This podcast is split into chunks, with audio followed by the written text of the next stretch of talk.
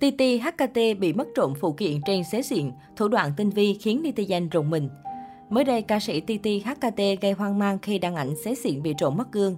Trên Facebook cá nhân, nam ca sĩ đăng camera kéo dài 30 giây ghi lại toàn bộ hành vi của kẻ xấu. Có thể thấy người trộm gương của xe TT lợi dụng lúc vắng người tầm 3 giờ sáng để ra tay ngay bãi xe của chung cư. Hành vi tháo gương nhanh đến mức khiến dân tình hoang mang tột độ. Đăng bức ảnh xế xịn bị mất phụ kiện, TT bức xúc lên tiếng cảnh cáo.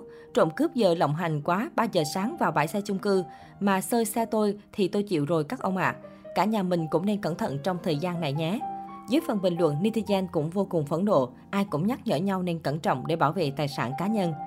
Ngoài Ti Ti, trước đó rất nhiều sao Việt cũng gặp tình trạng bị mất trộm như Ngọc Trinh, Sáng 30 tháng 3, Ngọc Trinh trình báo Công an thành phố Thủ Đức, thành phố Hồ Chí Minh về việc bị trộm nhiều tài sản giá trị. Tài sản cô rình báo mất cấp là bộ sưu tập đồng hồ để tại căn nhà ở phường Phú Hữu, thành phố Thủ Đức. Nữ người mẫu tiết lộ cô bị trộm lấy mất 15 chiếc đồng hồ trị giá hơn 10 tỷ đồng. Kể chi tiết, Ngọc Trinh nói, khi nghe tiếng sột soạt cô không dám manh động mà chỉ nằm im quan sát. Thấy tên trộm khô đèn flash điện thoại quanh phòng, xuyên qua rèm, cô lạnh sống lưng, toát mồ hôi toàn thân, muốn la lên nhưng cứng đờ.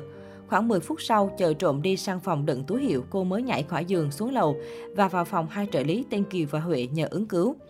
Sau khi bị trộm đột nhập vào nhà, Ngọc Trinh tiết lộ căn biệt thự đã được bảo vệ nghiêm ngặt. Cô nói mình ổn và khẳng định sự việc vừa qua là bài học cho sự chủ quan.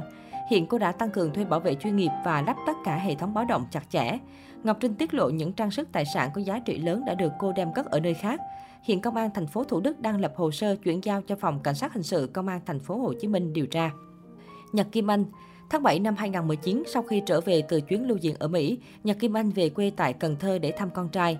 Sáng 14 tháng 7, cô từ Cần Thơ quay về nhà riêng ở xã Bình Hưng, quận Bình Chánh, thành phố Hồ Chí Minh. Tuy nhiên khi kiểm tra lại số tiền chuẩn bị dùng để trả tiền hàng, cô bị phát hiện toàn bộ tài sản nằm ở trong hai két sắt đặt ở phòng ngủ bị mất.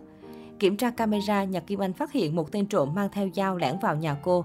Nữ ca sĩ bị mất số tài sản lớn gồm nhiều nhẫn vàng kim cương, một ít tiền mặt, trị giá khoảng 5 tỷ đồng để trong két sắt.